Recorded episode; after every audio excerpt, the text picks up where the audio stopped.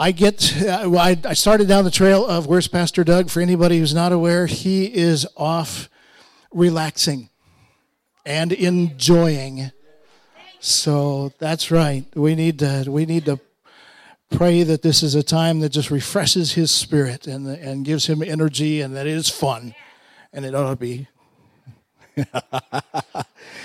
also, today, we have some special guests with us. Neil and Jenny. And they are both going to be sharing with us. Jenny's going to share us to us in song, and then Neil is going to share the word with us. Now, you will notice that there is an accent among them ah, that we we do. Okay, uh, you can say that all you want. To my ears, it says accent, accent, accent. They served for 19 years as pastors of a church in South Africa.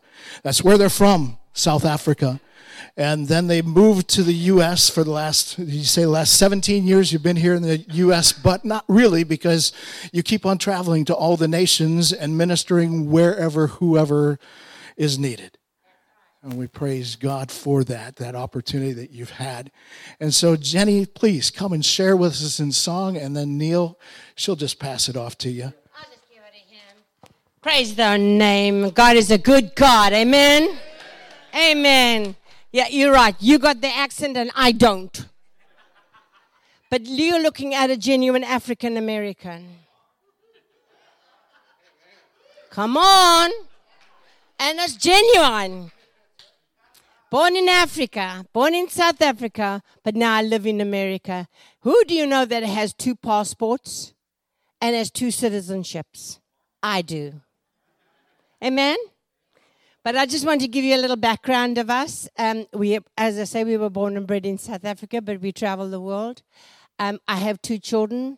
We have a son in Australia. He's a, a um, principal of a Christian college in Australia and uh, he has I have a grandson there. He's going to be 23 in December, the 20, the, the 18th. That's our anniversary, and the 17th. And then I have one daughter, and she's here in Folsom, and she goes to the other church. That's my Tracy, and she has two children, a boy and a girl. He's 19 and 17, and they, I tell you, they're all they're the apple of my eye. Amen. My daughter, she Tracy, she's she's the music. She plays in the in the in the music team in uh, what what's that other church? Life Center, Life Center, and uh, so I I wouldn't do anything else but work for Jesus. Amen. I used to be a nightclub singer and now a ballroom dancer. My nickname was Jenny Jin. and this was in London before I knew Jesus before my Jesus days. Amen. But you know what? God puts within your heart. He gives you something within, and you got to use it for Him. You know, when I realized when I came to know Jesus, I used to I used to sing for the devil. Oh, dance, man! But when I came to know Jesus, I said, God, you didn't give me this for nothing. I can use it for you. You know, and that's just what we're doing now. We're doing it for Jesus. Okay, that's that's by, that's gone. Now I'm gonna just gonna sing one or two songs for you, but I want you to sing with me. I hear you got gorgeous voices here this morning. Huh? Brother, that was good music. No, wait a minute. Come on, don't be such a hurry. Hang on. I want you to sing with me. Oh, they God, God's gonna give me a chance here. You ready? I know. When I go like this, I want you to sing, just sing one word. Wonderful. Can you do that? Let's try. Wonderful. Oh, them that are good that side, I tell you. This side? Wonderful. I'll stick this side. okay, here we go.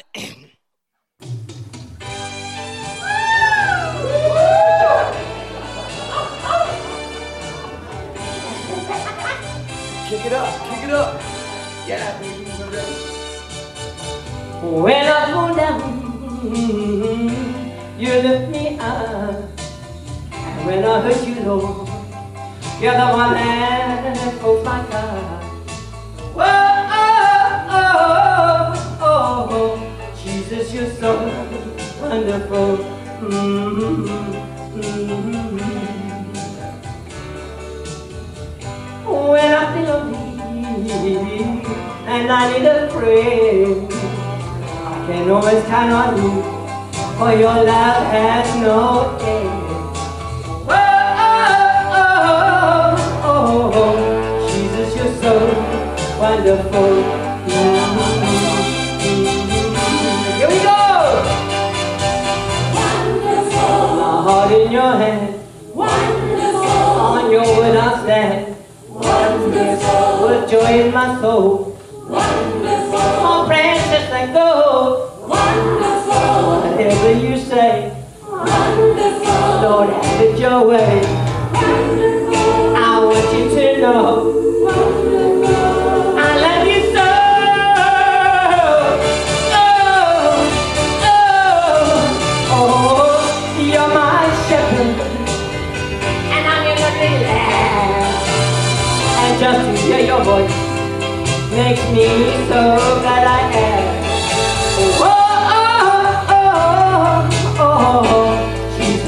So wonderful. Here we go. All in your hand, on your word I stand. What joy in my soul, precious than gold. Whatever you say, Wonderful. Lord, have it your way.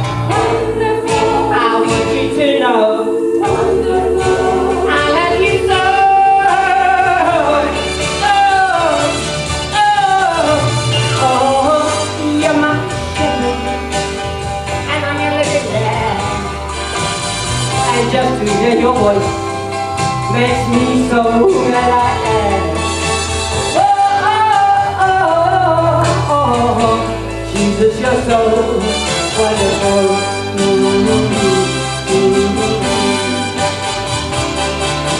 Oh, oh, oh, oh Jesus, you're so, you're wonderful.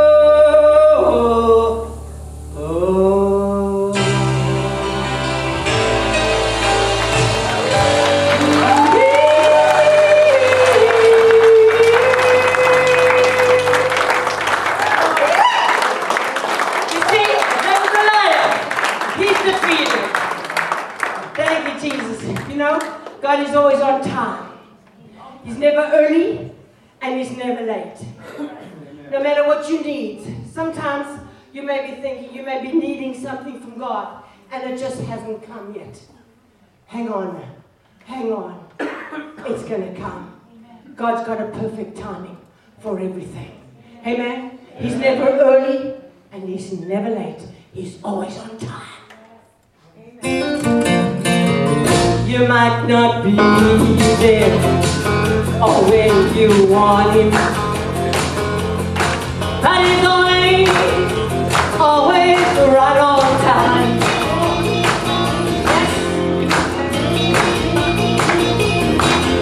Were three left Hebrew children. The fire burners made me go. We got a Shadrach, Meshach, and the third was Abednego. When I looked into the furnace, there was a fourth man didn't find. He might not be there when you want him, but he's always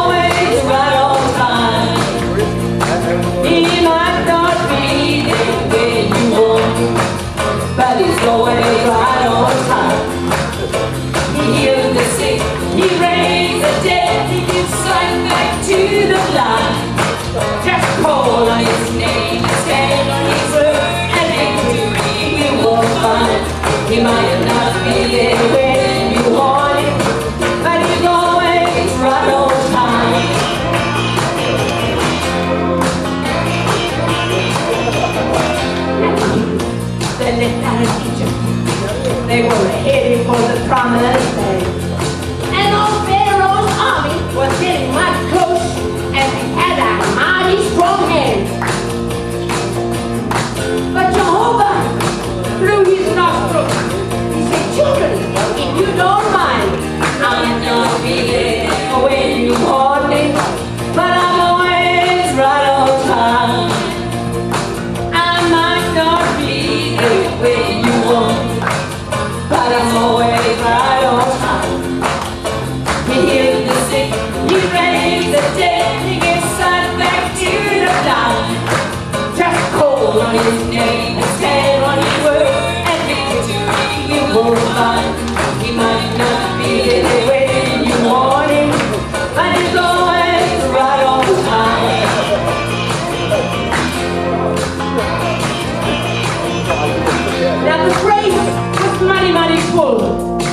they laid old Lazarus down.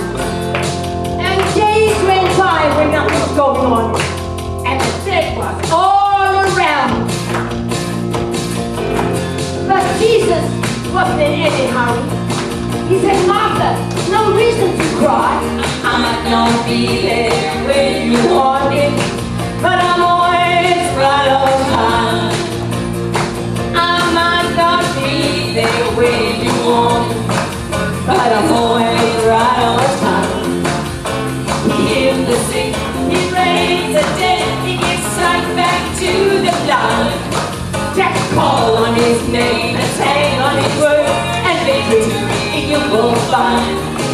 Be there when you want it, but he's always right on time. He might not be there when you want it, but he's always,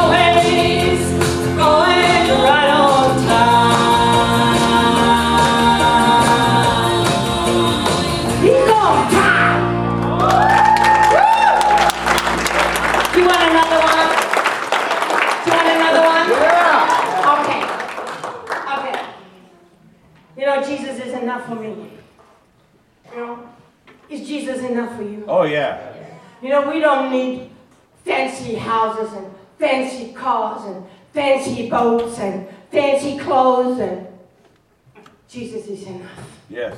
He supplies our every need when we need it. Amen. Amen. He's enough for me. Thank you, brother.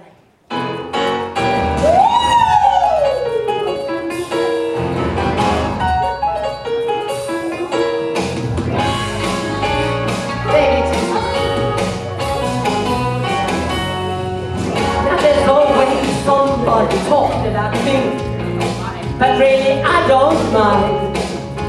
They'll always try to block my progress almost of the time. And the mean things they say don't make me feel bad. I can use a friend that I never had. I've got the Lord. And that's enough, that's enough, that's enough. But he raised me and he saved me. Yeah, he bought me. He's my keeper. He's my God. I can feel him right. Tell me, son, I've got the Lord. I've got the Lord. I've got the Lord. I've got the Lord.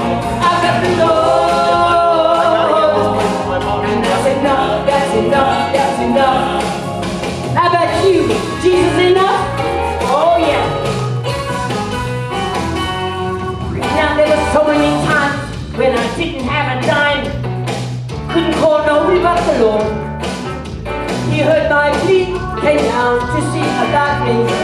He's my only hope. When they forced me down, he fixed me up.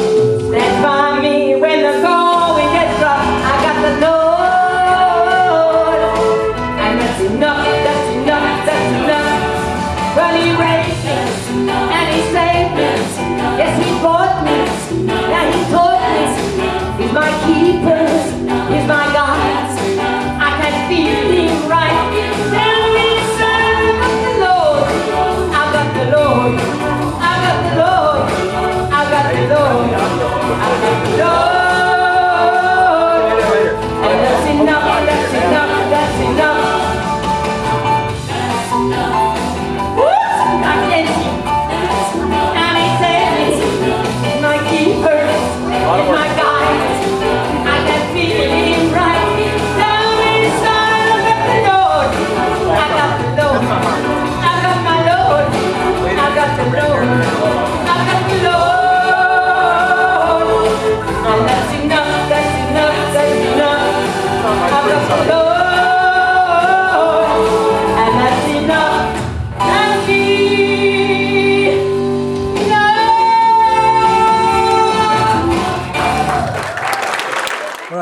Their Bibles here?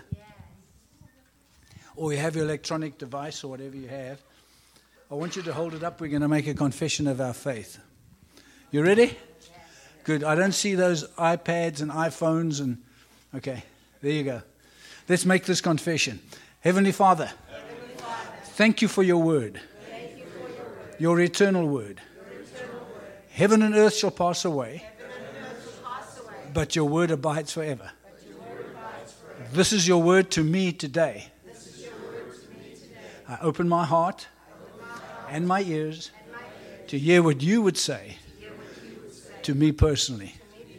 And I choose not to leave this place the same way as I walked in.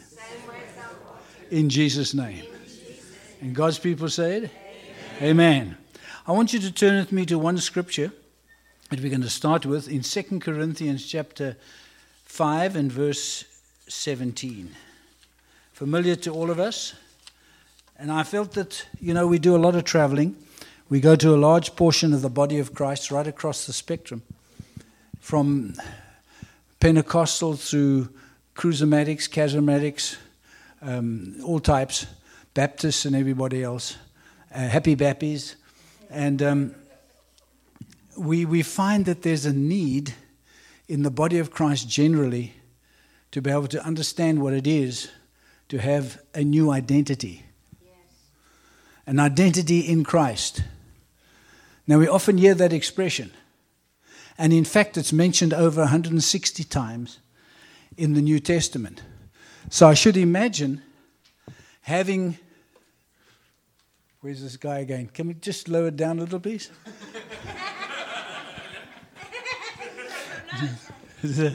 there we go. Thank, eh, awesome. Thank you so much.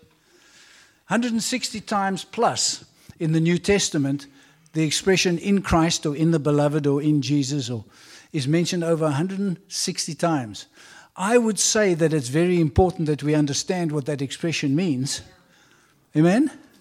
If it's mentioned that many times, God is laying a special emphasis on being in Christ.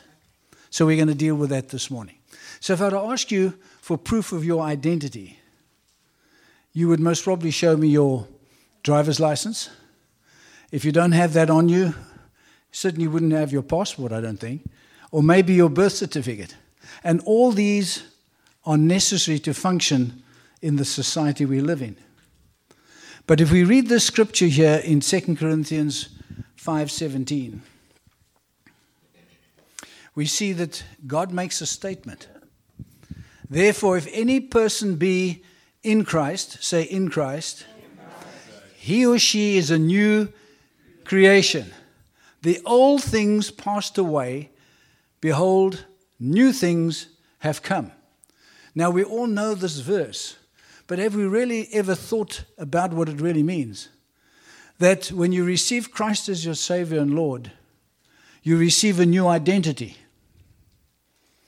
You don't lose your passport or your, your driver's license, but you receive a new identity in Christ. Now, it's in Christ that you have this new identity. So it says, Old things pass away. One of the old things that passes away is your old identity. Yes. So we receive a new identity which is in union with Christ. We are flesh of his flesh and blood, oh, bone of his bone. So we see here that this new identity in him. And I want to use just a little illustration to help us understand. If I take my handkerchief, you use the word handkerchief here? Yeah? Okay, we say hanky. like the Australians, we, we just short, shorten the words. And if I take my, I'd like that other. What you want? It's all right. What? If I have, whoops. Yeah. Where is it? Thanks. Mm-hmm. Thank you. If I take this handkerchief and I place it in the Bible, yeah. the hanky is in the Bible. Yeah. And if I close the Bible, whatever I do to the Bible, I'm doing to the handkerchief because it's in the Bible. If I place my Bible there, the handkerchief goes there because it's in the Bible. If I throw away my Bible, the handkerchief gets thrown away because it's in the Bible. Okay. That's the understanding. Now, when Jesus took our lives upon himself, our old identity, who we are, sinners, who we were, sinners, God placed us in Jesus when he went to the cross. When he carried his cross to Golgotha, God had placed us, the human race, into Christ. And when Jesus suffered on the cross, nailed to that cross, we were in him when he was nailed and suffering on the cross.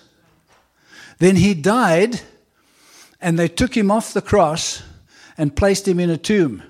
And we were in him when that was done to Jesus. It was done to us because we were in him. For three days he was in the tomb, and we were in him in the grave with Jesus. And on the third day, he arose again from the dead, and we were in him when he defeated the grave and death. Then he arose on the third day, ascended to heaven, and sat down on the right hand of God. And we were in him when he ascended and sat down. Ephesians chapter 2 says, We are seated together in heavenly places in Christ. You can't be seated in heavenly places unless you are in Christ. So we have this identity joined to Jesus, sitting upon the throne of the universe with Him. Come on. We're going to say some things, maybe you're going to have to get your mind around it because we no longer want to think from beneath, we want to think from above. Because if we're seated in heavenly places in Christ, our thinking must be from above to beneath. That's the truth. Yeah. Come on. That's the truth. The Bible says we get our minds renewed, not removed. And our old way of thinking was always from beneath, oh God. And we seek to point to the heavens. Now, He is above us in that sense, but our thinking has to be changed 180 degrees. The word repentance means to turn 180 degrees. It means to go back to the top. Re, again, pent, top. So our thinking has to be changed from the bottom to the top. So I'm thinking from Jesus' perspective, not from my old perspective. Oh, that's so good. You've heard this so many times. You just, That's what I know. It's always good. Always good. yeah. So, so we see here that our life is hidden with Christ, with Christ in God. So our life is hidden in Him. Now I say this with respect. Don't keep on praying, Lord, a closer walk with Thee, or words like that, please. I'm saying this in love. If He's in you, He can't be closer than that. Right. Yes. If you can't say amen, you can say ouch. so this is a radical, hmm, it's, a, it's not a makeover, it's a radical takeover. Galatians 2:20 says Paul says and I agree with him I have been crucified with Christ. Nevertheless I Paul live but not I but Christ lives in me. And the life that I now live in the flesh, in this body, I live by faith in the Son of God who loved me and laid down his life for me. So, we, the old person, the old identity has died. Come on. God is not talking about history anymore, He's talking about destiny. He's not talking about visitation, He's talking about habitation. So when we come in here, great building, wonderful amenities, everything else, comfortable, everything. But this is not the church. This is, oh boy, help me, Lord. This is not the sanctuary. We are. Our bodies are the temple of the Holy Spirit. That word temple is the word naos, N A O S in the Greek, which means inner sanctuary, behind the curtain in the Holy of Holies. So we are the Holy of Holies of God's presence. He lives in the mercy over the mercy seat in our hearts. Now that's doesn't it's not a religious thing. I don't have to go to a building to meet with God. Oh, I'm so glad about that. Forgive me, but 52 years ago, I was in the world in business. I had nothing to do with religion. I wanted nothing to, and I still don't want anything to do with religion. Come on, come on. But when I heard that God wanted a personal relationship with me, and He was willing, He died in my place, He considered me valuable and precious, and He died and paid the price so that He can come and live inside of me. Whew. Now I can drive my car in the heavy traffic and not lose my cool. Sometimes, most times. get, into, get into San Francisco.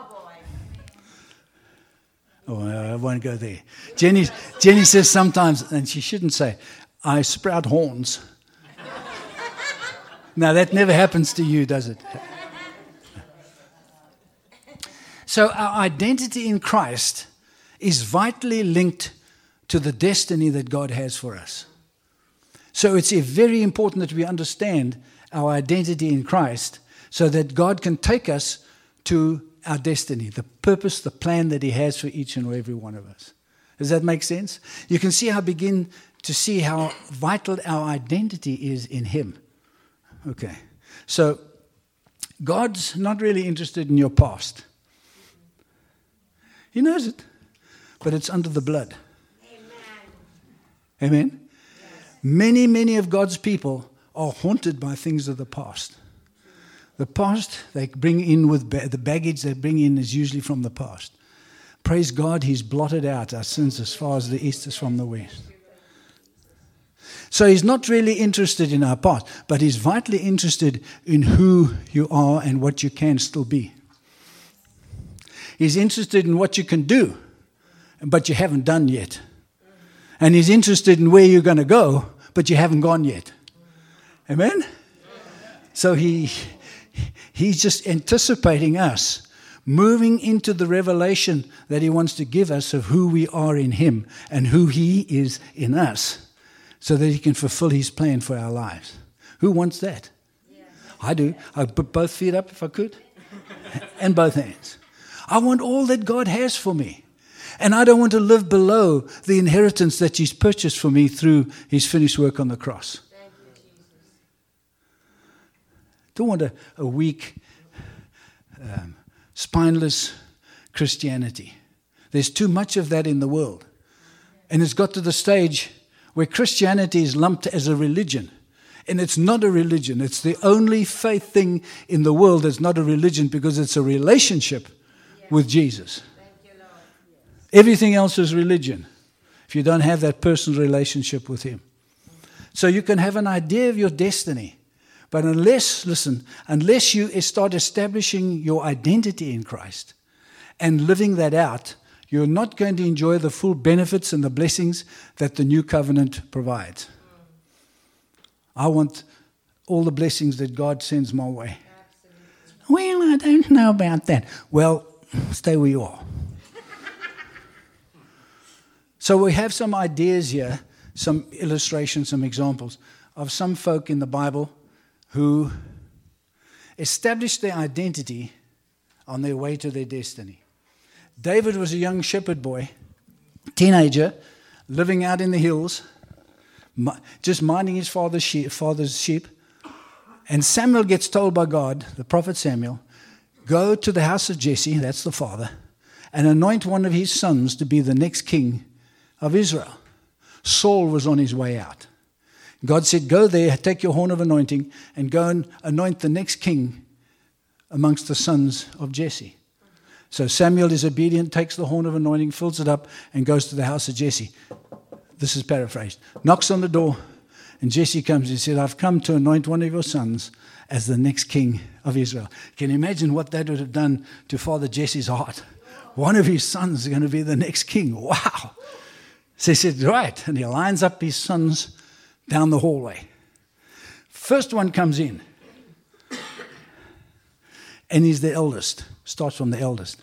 And he comes in, and it's Terminator. muscles on his muscles. And God says, Not him. And he walks out thinking, Missed it, prophet. Next one comes in, and he's got a bandana and a 5 Browning under his arm, and it's Rambo. And God says, Not him. And all the other sons come in before the prophet. And the prophet says it's none of these. God says it's not any of these. He says, Don't you have any more sons? Um, well, yeah, I've got a little teenage boy. He's out in the hills minding my sheep. But I'm warning you if you bring him in, he spends so much time with the sheep, he smells like the sheep, and he speaks like the sheep. Bring him in. So they call him in from the fields, and in comes young David. And as he comes through the door, the Lord says to Samuel, There's my man. He's a man after my own heart. God does not look on the outward appearance, He looks upon the heart. I'm so glad about that.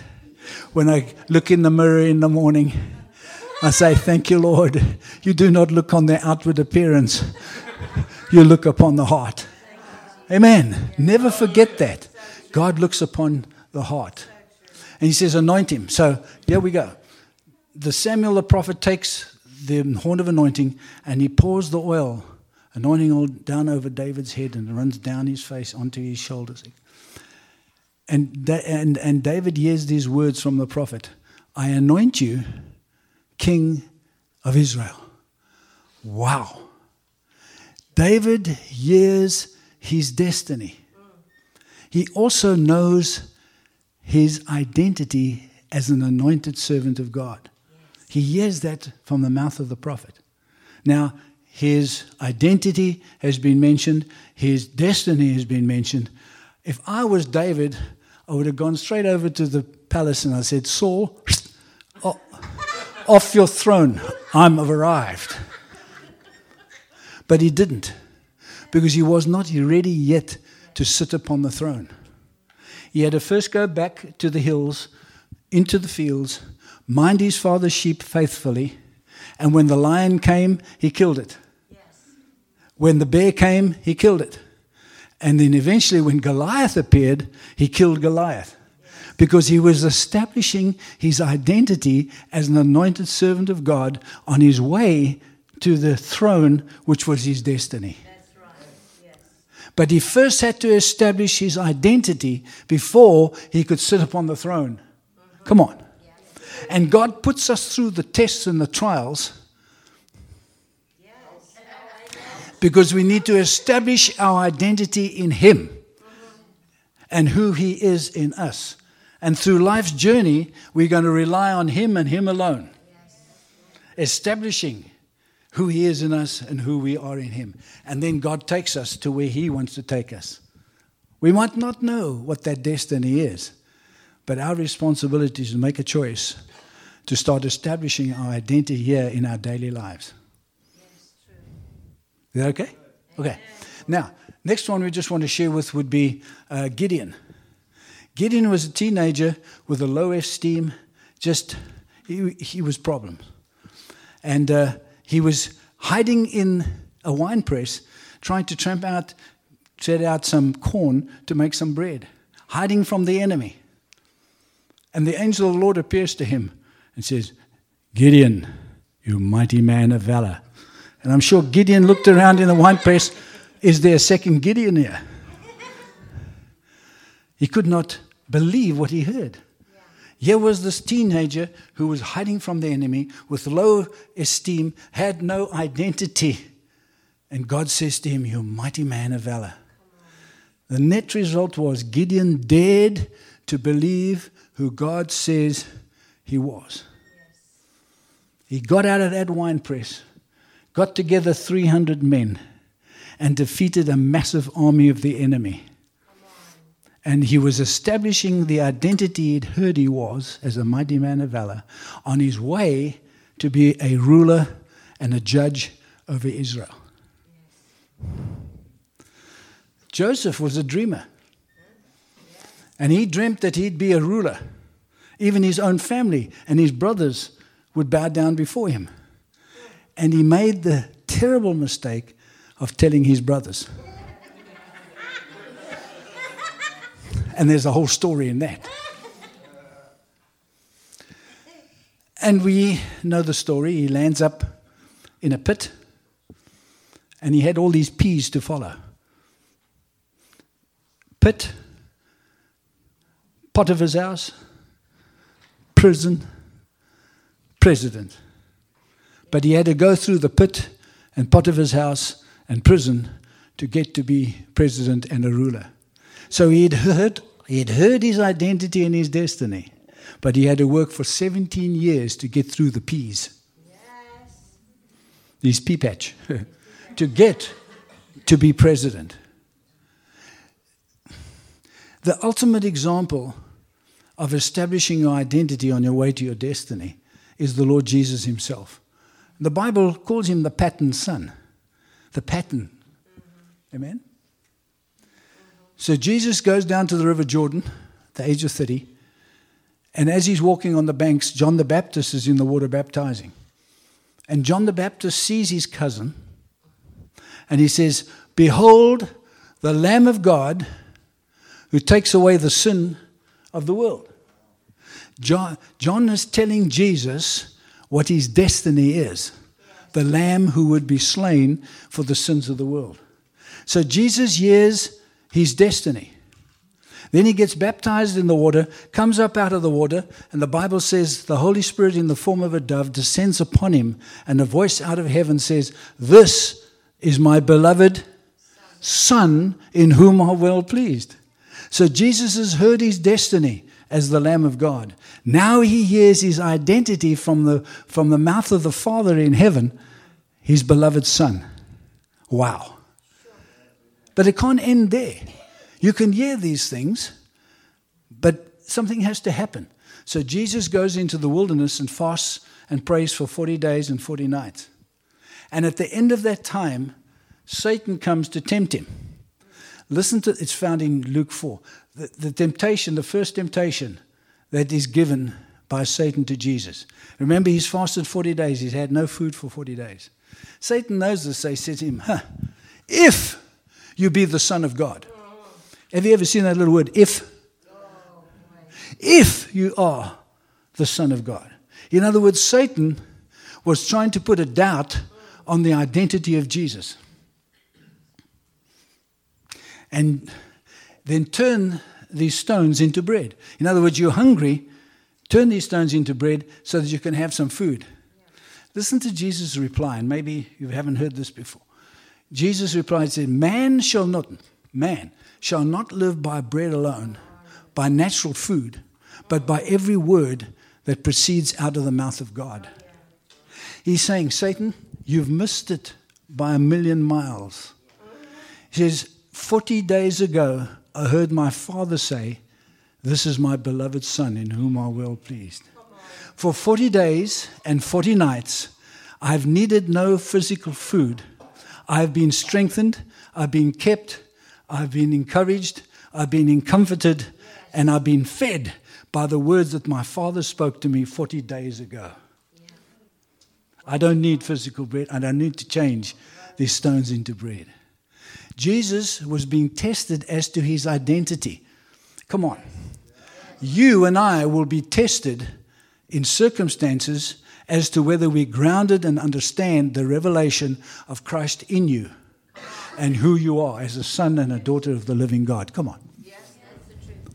And if it happened to Jesus, we, we're not excluded. We're going to be tested. If you're a child of God, if you're a Christian, why are you doing that? Ever heard that? Come on, 47 years I've heard it over and over. Hmm. What their idea of Christianity is, I don't know. Anyway. So, Jesus now is tested as far as his identity is concerned. Now he leaves the wilderness and he goes to his hometown synagogue of Nazareth. And it's given to him the scroll of Isaiah the prophet to read out of. And the Bible says Jesus found the place where it is written. And that place was Isaiah, Isaiah, Isaiah 61, verse 1. And Jesus opens the scroll and starts reading in the synagogue. For the Spirit of the Lord is upon me, for he has anointed me to preach the gospel to the poor, to bind up the brokenhearted, to proclaim liberty to the captives and the opening of the prison doors to those that are bound. Not only that, he said to proclaim the year of Jubilee for everybody. He rolls up the scroll, gives it back, and he says, This day is this scripture fulfilled in your ears. Jesus had found himself in the Word of God. He established his identity in the Word. He established who he really was the anointed one, the Messiah. He leaves the synagogue knowing that he's found himself in the Word. He goes out and establishes who he is by healing the sick, raising the dead, cleansing the leper, causing the blind to see and the dumb to speak. He walks on the water, feeds the multitudes, casts out demons, raises the dead, and exposes dead religion. Whew. Huh. What is he doing? He's establishing his identity as the anointed Messiah from God, the Son of God. He was told he was, now he's establishing it in practice. And we, if we're going to be living victoriously, we're going to find ourselves in the Word. We're going to believe what we read as to who we are in Christ and who Christ is in us. And then go out on a daily basis and live it out, establishing who we are towards the destiny that God has for us. Oh, I'm getting happier. Amen. Yes. Uh, is you receiving something? Thank you. Okay. So you not, won't really know who you are until you establish yourself in His Word. Many people want other people to tell them who they are. We need to find that out by the power of the Holy Spirit who we are. Read the Word, and God is going to reveal Himself to us and who He is in us and who we are in Him. Come on. Amen. Now, the enemy rely, that doesn't give him any glory. He doesn't have glory, but he has, a, he has a scheme, he has an agenda. And his agenda is to keep God's people ignorant, oh, yeah. if he can, by misinformation, lies, half truths, deception, to keep your true identity from yourself. God knows who you are. The devil knows who you are. But do you know who you are in Christ? I looked at this now, I saw ignorance, misinformation, lies, half truths, deception, fake news.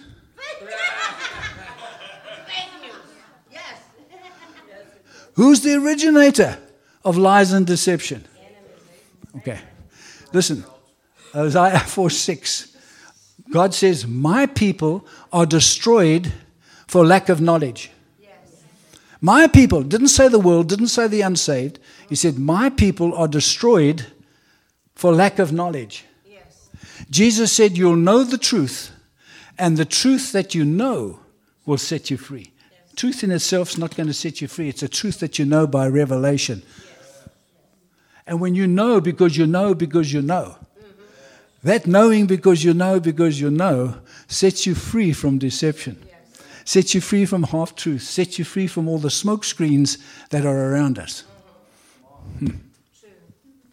We out of Africa, South Africa, right down the very bottom of Africa, where the two oceans meet. But in our country, we have wonderful uh, game reserves. You heard of the Kruger National Park? If you watch any TV on History Channel or Animal Planet, sooner or later you're going to come across the Kruger National Park. And that's up in the corner, north corner of South Africa. And around it are farms. So the farmers are outside the fence of the park. Now, the fence is quite a formidable fence, but elephants are not interested in how strong your fence is. They'll just trample it down. Oh, and some of the animals will be able to get through. So this farmer is out on his pickup patrolling the border looking for breaks in the fence, etc. And he sees a little form lying on the side of the path. And he stops his pickup and he sees a little, looks like a little baby lion cub. And it's panting and its ribs are showing. And he makes sure that mommy's not around, oh, gets out the pickup and picks this little lion cub up And he feels pity for it because it's going to die if it stays there. It's obviously an orphan. Something's happened to mommy. So he puts it in the back of the pickup and says, Maybe my wife can have some suggestion as to what we can do. Praise God for wives. Yes, we know what to do. Sure do. So he takes it into the farmhouse and shows it to his wife. And like any woman said, Oh, shame. Look at this poor thing. He said, What are we going to do? It's going to die unless it gets fed, unless we can help it. So she said, I have an idea. We've got this big French poodle. Maybe she will let the lion cub suckle on her. It's worth a try. So they put the little lion cub next to the poodle, and to their amazement, they allow her, they allow the lion cub to suckle on her. And the long story short, or shorter, then the lion cub starts suckling on the on the poodle, and in a few days it starts getting new strength back, starting to walk around on wobbly feet, and a week or two, three weeks, and this little lion cub is enjoying the poodle milk, and it gets a little bigger, and no longer milk, so he begins to eat poodle food. After all, he thinks he's a poodle. Nobody's told him anything different. Then the poodle used to chew on the farmer's boots. And he used to roll up a newspaper and give it a couple of whacks. Said, Don't do that again. So the lion cub sees the poodle chew on the farmer's boots. And being a poodle, he's going to chew on the boots as well. The difference is there's no boot left. And he gets whacked. I mean, after all, that's what you do when a naughty poodle comes and does something like that. And this lion grows and gets bigger and becomes a young male. Now, next door on the neighboring farm, there's a huge Rottweiler. You know what a Rottweiler is? Okay. It's worse than a junkyard dog. And this Rottweiler used to run at the fence, slobbering and snarling and going, woo! And the poodle used to turn around, tail between its legs, and dive under the porch. And the lion used to do the same thing. I mean, that's what all good poodles do when the Rottweiler comes. One night, something happened that changed that lion's life. Next door in the game park, the king of the jungle roared. I've been in the veld, in the bush, when the lion has roared five miles away in a zoo. And I thought it was around the corner behind the next bush. God's given it the ability to throw its roar across the, the bush because it frightens every animal spitless. And they don't get them all jittery, and then he can pounce on them. Okay, so this king of the jungle roars, Whoa! And the poodle dives for cover. But at that moment, something happened to that young lion cub. It was deep calling to the deep. He suddenly realized that he wasn't a poodle, he was a lion. And he was never going to be the same again. No more poodle milk, no more poodle food. He wanted steak on the plate. No more rolled up newspapers. And when that Rottweiler came the next day and charged the fence and go, row, row, row, row, the poodle dived for cover. But that lion turned around and went, Hoo! and the Rottweiler dived for cover. he had established his true identity. He now knew who he really was. No Rottweiler was going to stand in his way. Come on. He knew he's standing. He knew he was a lion. And until we can get to understand that we are not poodles, right. always wanting poodle milk, poodle food, living below our privileges, when we begin to realize that the lion of the tribe of Judah lives inside of us, oh, He's living inside of us. He's not alongside of us, He's inside of us. Come on. And because He's inside of us, the lion of the tribe of Judah, have you heard His roar? Can you hear Him roar? So when you get into that difficult situation, the, the Spirit of the living God inside of you is going to say, You are a child of God. You are not underneath, you're above. You're not the tail, you're the head. To know your identity is absolutely essential for the child of God who wants to live an overcoming life. I can't emphasize it enough. I've seen too much of that around the world. So here's a little term that we use you've got to lose your poodle identity to gain your freedom. Who wants to be free from not only the past? Who wants to walk in your true identity in Jesus? That's what He's purchased for us. Glory to God. Whew, I'm just in the start. I'm just getting started here. So it's the it's the Spirit calling to the Spirit. It's deep calling to deep. And when I understand that I'm in Christ and Christ, the living Christ, is in me by the power of His Spirit, there's nothing that can stop us reaching our destiny. We choose to walk in that, and God takes us to where He wants to take us. My. Okay. So, Colossians 1:27 says, I'm closing with this. And by the way, preachers have the license to say I'm closing with this 10 times. I'm closing with this. you know. okay. You've been indoctrinated. Colossians 1:27 says, Christ in you, not alongside.